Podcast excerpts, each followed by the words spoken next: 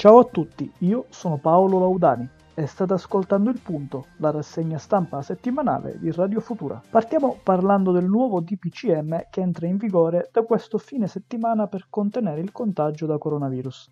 Il nuovo DPCM, scrive SkyDG24, sarà valido dal 6 marzo fino al 6 aprile e sarà dunque in vigore anche a Pasqua e a Pasquetta, quindi il 4 e il 5 aprile. Prosegue nel nuovo DPCM la linea della prudenza. È stata confermata la divisione in fasce per colore, ma c'è il via libera per l'apertura dei musei in zona gialla anche nei weekend su prenotazione. Tra le novità principali del nuovo DPCM c'è la riapertura dei cinema e dei teatri, prevista però non da subito ma a partire dal 27 marzo. La possibilità di riaprire teatri e cinema con posti a sedere preassegnati sarà legata al rispetto delle norme di distanziamento la capienza comunque non potrà superare il 25% di quella massima, fino a 400 spettatori all'aperto e 200 al chiuso per ogni sala.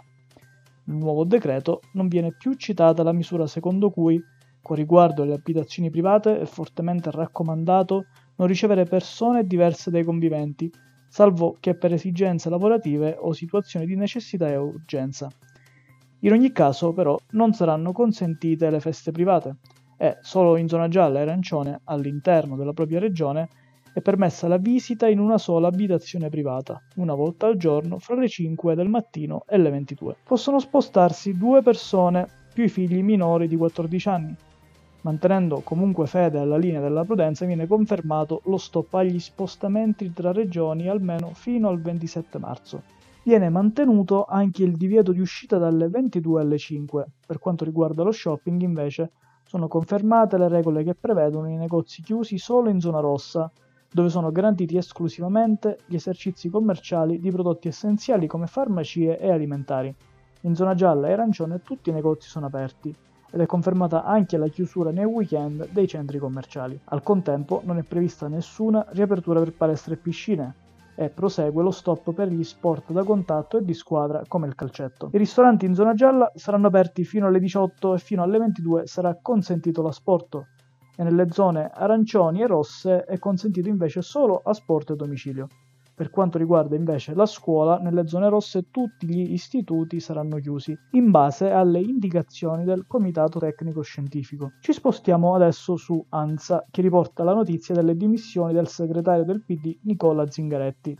Zingaretti, scrive ANSA, ha annunciato le dimissioni da segretario del partito, decisione che dovrà essere ratificata dell'Assemblea nazionale DEM già convocata per il 13 e il 14 marzo. Dopo un primo momento di silenzio, dal partito si è levato un coro di inviti a ripensarci e a ritirare le dimissioni, non solo dalla maggioranza, ma anche da esponenti della minoranza PD, da Guerini a Del Rio. Secondo chi è vicino a Zingaretti, però, il governatore non avrebbe ad ora intenzione di tornare indietro rispetto ad una scelta meditata, continua Anza. L'assemblea del 13 era nata per trovare una mediazione tra quanti sostengono il segretario e quanti, sia tra le minoranze che tra la maggioranza, chiedevano un congresso. Ora invece potrebbe diventare molto combattuta, con un vincitore e uno sconfitto, con rischi per la tenuta del partito e del governo. Nel pomeriggio di giovedì sul profilo Facebook di Zingaretti è apparso un lungo post in cui il segretario attaccava la posizione delle minoranze interne al partito, descrivendole come interessate solo a poltrone primarie, proprio mentre in Italia sta esplodendo la terza ondata della pandemia. Altro rimprovero viene poi rivolto per la mancanza di franchezza, collaborazione e solidarietà. Mi ha colpito, ha scritto Zingaretti, il rilancio di attacchi anche di chi in questi due anni ha condiviso tutte le scelte fondamentali che abbiamo compiuto, poi l'annuncio del passo indietro, scrivendo Visto che il bersaglio sono io, per amore dell'Italia e del partito, non mi resta che fare l'ennesimo atto per sbloccare la situazione. Ora tutti dovranno assumersi le proprie responsabilità. Nelle prossime ore scriverò alla Presidente del partito per dimettermi formalmente. L'Assemblea nazionale farà le scelte più opportune e utili. Su ADN Kronos si parla del blocco esercitato dall'Italia di vaccini AstraZeneca verso l'Australia. L'Italia ha infatti bloccato l'invio di 250.000 dosi del vaccino anti-Covid di AstraZeneca destinate all'Australia, ricorrendo alle nuove regole introdotte dall'Unione Europea per impedire l'export di vaccini anti-coronavirus al di fuori dell'Unione stessa. Come riportato dal Financial Times. Per il primo ministro australiano Scott Morrison, in Italia le persone muoiono al ritmo di 300 al giorno e quindi posso certamente capire l'alto livello di ansia che esiste in Italia e anche in altri paesi d'Europa. Intanto il ministro della salute Greg Hunt ha annunciato che il suo paese ha chiesto alla Commissione europea di rivedere la decisione italiana di bloccare l'export di vaccini pur sottolineando che quanto accaduto non pregiudica la campagna vaccinale in Australia. L'Australia ha sollevato la questione con la Commissione europea. Attraverso diversi canali e nello specifico abbiamo chiesto alla Commissione di rivedere questa decisione, ha detto Hunt parlando con i giornalisti a Melbourne. Il ministro ha spiegato anche che l'Australia ha già ricevuto 300.000 dosi di vaccino prodotto da AstraZeneca. Nel paese la campagna è iniziata due settimane fa con la vaccinazione del personale sanitario in prima linea e dei più anziani. Per il ministro australiano delle finanze Birmingham, questa è una dimostrazione di quanto bene continui a fare il suo paese rispetto alla disperazione di altri paesi, ha dichiarato a Sky News Australia. Il mondo si trova al momento in un territorio inesplorato. Non è sorprendente che alcuni paesi non rispettino le regole, ha aggiunto il ministro.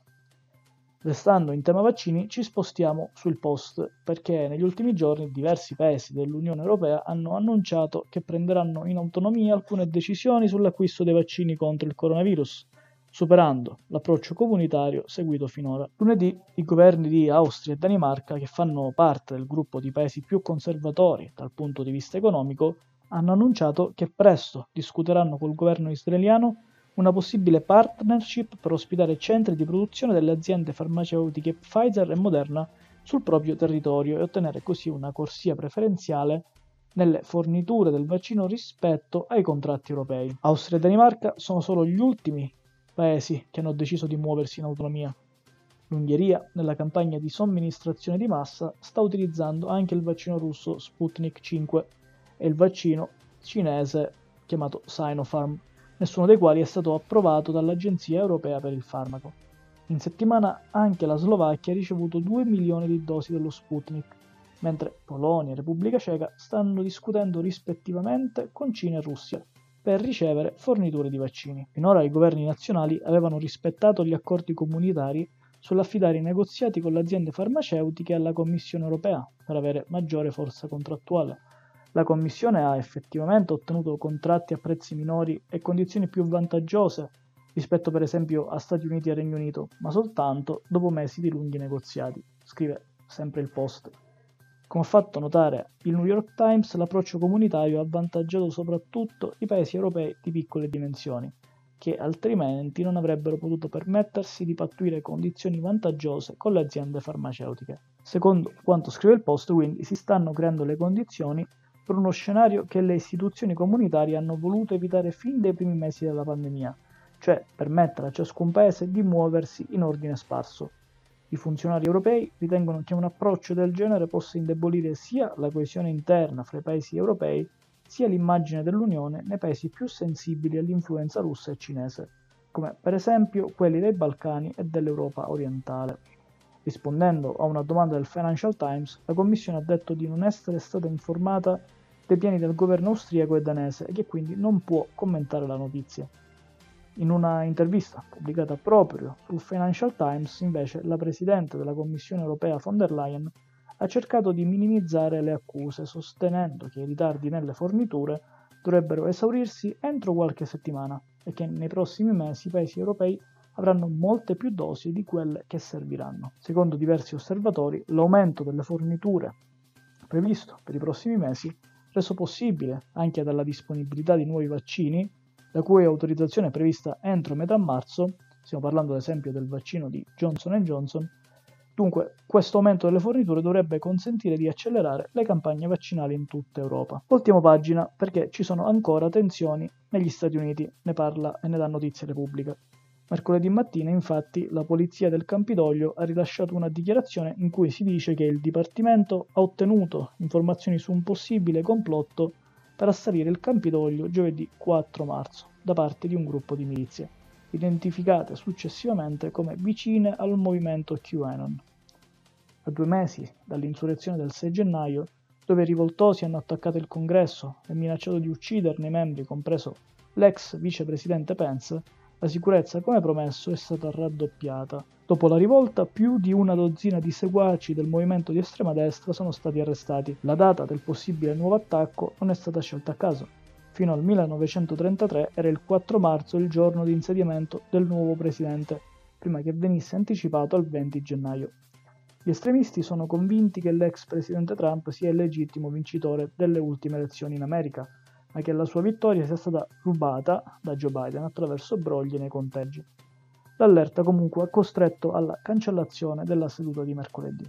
Torniamo adesso sul post per parlare della visita di Papa Francesco in Iraq iniziata questo venerdì. Per quattro giorni il Papa girerà l'Iraq da nord a sud, viaggiando attraverso un paese piuttosto instabile, dove la pandemia sembra ancora fuori controllo. La visita si concluderà lunedì 8 marzo dopo 700 km e decine di incontri. Per l'Iraq sarà la prima visita di un Papa nella storia del paese. Nel corso del suo mandato, Papa Francesco si è fatto notare per le visite in paesi particolarmente remoti e assai meno sicuri di quelli a cui i suoi predecessori avevano abituato i fedeli. Negli anni ha visitato, fra gli altri, paesi come la Repubblica Centrafricana, il Kenya, Cuba, l'Egitto o l'Uganda, per citarne alcuni. Questi sono tutti posti dove la sua sicurezza non poteva essere garantita al 100%. I paesi in questione infatti condividono un passato di violenze, guerre civili, repressione di minoranze. In Iraq, prima dell'invasione degli Stati Uniti nel 2003, vivevano circa un milione e mezzo di cristiani, numero che però dopo le fasi più cruente della guerra e le successive persecuzioni compiute dallo Stato islamico è sceso intorno ai 250.000, molti dei quali si ritengono a rischio e stanno valutando se emigrare come fatto negli anni scorsi da decine di migliaia di altri cristiani. Papa Francesco ha giustificato la sua visita nel paese spiegando che si considera il pastore della gente che soffre. Il viaggio in Iraq sarà comunque il più pericoloso mai affrontato da un papa nella storia recente, per varie ragioni, tra cui la prima è sicuramente la pandemia in corso. Da alcune settimane, infatti, in Iraq il numero dei contagi è tornato paragonabile ai picchi più alti registrati a settembre, con circa 5.000 casi al giorno. Il governo ha dato la colpa alla diffusione della cosiddetta variante inglese e a metà febbraio ha imposto nuove misure restrittive. Il contrasto alla pandemia però è ostacolato dallo scarso rispetto delle precauzioni da parte degli iracheni, gli iracheni infatti sono così abituati alle catastrofi, secondo quanto notato da alcuni corrispondenti esteri, che per loro la pandemia potrebbe non rappresentare un problema così grande, ha spiegato ad Associated Press Max Kelton, un sociologo che si occupa di sanità per l'Università americana in Iraq. La visita del Papa potrebbe essere la tempesta perfetta che causerà moltissimi casi che non saremo in grado di controllare, ha detto ad Associated Press l'esperto di sanità pubblica Bharat Pankania, che insegna all'Università di Exeter in Inghilterra. Gli organizzatori e i funzionari del governo iracheno hanno assicurato che il distanziamento fisico sarà rispettato e che molti incontri saranno all'aperto, mentre in quelli al chiuso la capienza delle strutture sarà ridotta. Il Papa dirà la sua omelia domenicale nella chiesa dell'Immacolata Concezione di Karakosh, la più grande in Iraq. Nel 2014 i 50.000 abitanti di questa città scapparono in massa poco prima dell'arrivo dei miliziani dell'ISIS che occuparono la città per due anni e trasformarono la cattedrale in un poligono di tiro. Karakosh fu liberata nel 2016 e la prima messa dopo la sconfitta dello Stato islamico fu celebrata mentre la chiesa era ancora piena di macerie. In molti temono però che la visita di Papa Francesco possa provocare tensioni settarie e violenze, nel paese. Alla fine di gennaio un doppio attacco suicida rivendicato dallo Stato islamico ha ucciso 32 persone ferendone più di 100 nei pressi di un affollato mercato di vestiti di Baghdad. Prima di allora erano circa due anni che in città non avveniva un attacco di queste dimensioni. A metà febbraio invece una milizia sciita alleata dell'Iran aveva lanciato alcuni razzi su Erbil, uccidendo una persona e ferendone altre nove. Era questa l'ultima notizia. Vi saluto e vi invito a non cambiare canale, perché sulle frequenze di Radio Futura arriva una pillola linguistica cinese a cura di Matteo Mosca. A seguire Senti chi politica di Rocco Cumina.